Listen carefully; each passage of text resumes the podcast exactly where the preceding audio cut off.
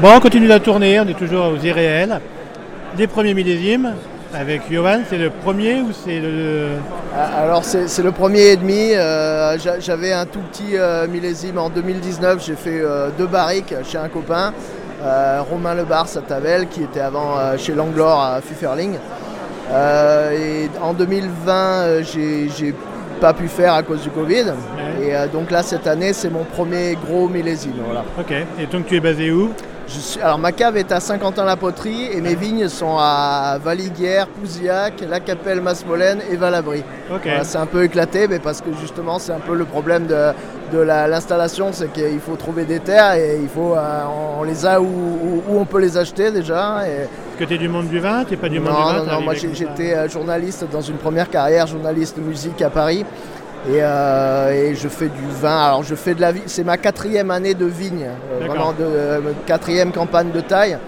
Et c'est donc, euh, comme je disais, je fais du vin depuis pas très longtemps et de la vigne depuis un peu plus longtemps, mais voilà, c'est pas très vieux non plus.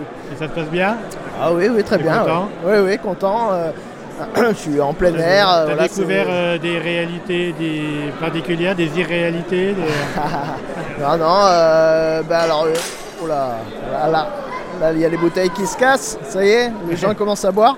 Euh, non, ben, la, réalité, effectivement, euh, c'était un peu l'idée, justement, au début, j'avais, euh, dans ma première carrière, j'avais un, un boulot qui était euh, très, très, comment dire, aérien, si on peut dire, c'était pas, pas très... c'était pas très ancré dans le réel justement, Euh, c'était un peu, voilà, un peu virtuel euh, avec de la vidéo, euh, le monde de la musique, etc. C'était voilà, le, le monde de l'art. Là, là c'est beaucoup plus euh, factuel. tu, tu- tu tailles un, un- un pied de vigne et puis à la fin tu récoltes du raisin et tu fais du vin et maintenant tu es dans un salon pour vendre des, des bouteilles de vin. Donc voilà, tout ça est très concret. Ok. Alors c'est quoi le, le- on parle de, on vient de démarrer, mais on parle du futur. C'est quoi le futur, les projets, l'idée, la trajectoire que tu voudrais euh, prendre? Alors le, bah, par rapport à ce que tu viens de vivre pendant 4 ans, 4 ans en Oui, oui. Oui, bah, L'idée, donc, c'est euh, dès le départ, c'était commencer euh, petit et puis essayer de, de s'agrandir, tout, tout en restant euh, dans, dans, à une taille humaine, hein, parce que j'ai pas envie de devenir une multinationale, j'en ai pas les moyens ni, ni- ni l'envie ni l'ambition.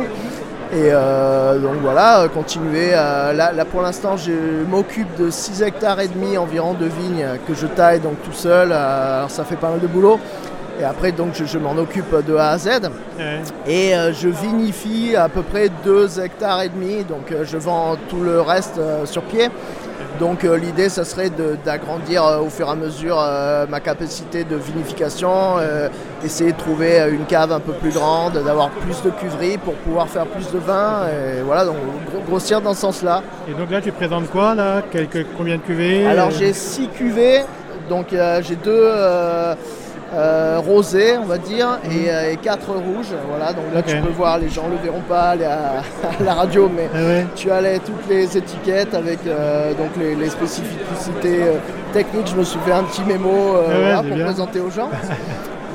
Carré, Et quoi. voilà, donc oui, bah, j'essaye d'être organisé parce que ça fait pas longtemps que je fais ça. Donc, euh, Ouais, faut voilà, apprendre, et hein. Voilà, c'est ça, il faut apprendre. Il faut, faut essayer de trouver des, des techniques. euh, voilà, c'est- de faire- le job, quoi.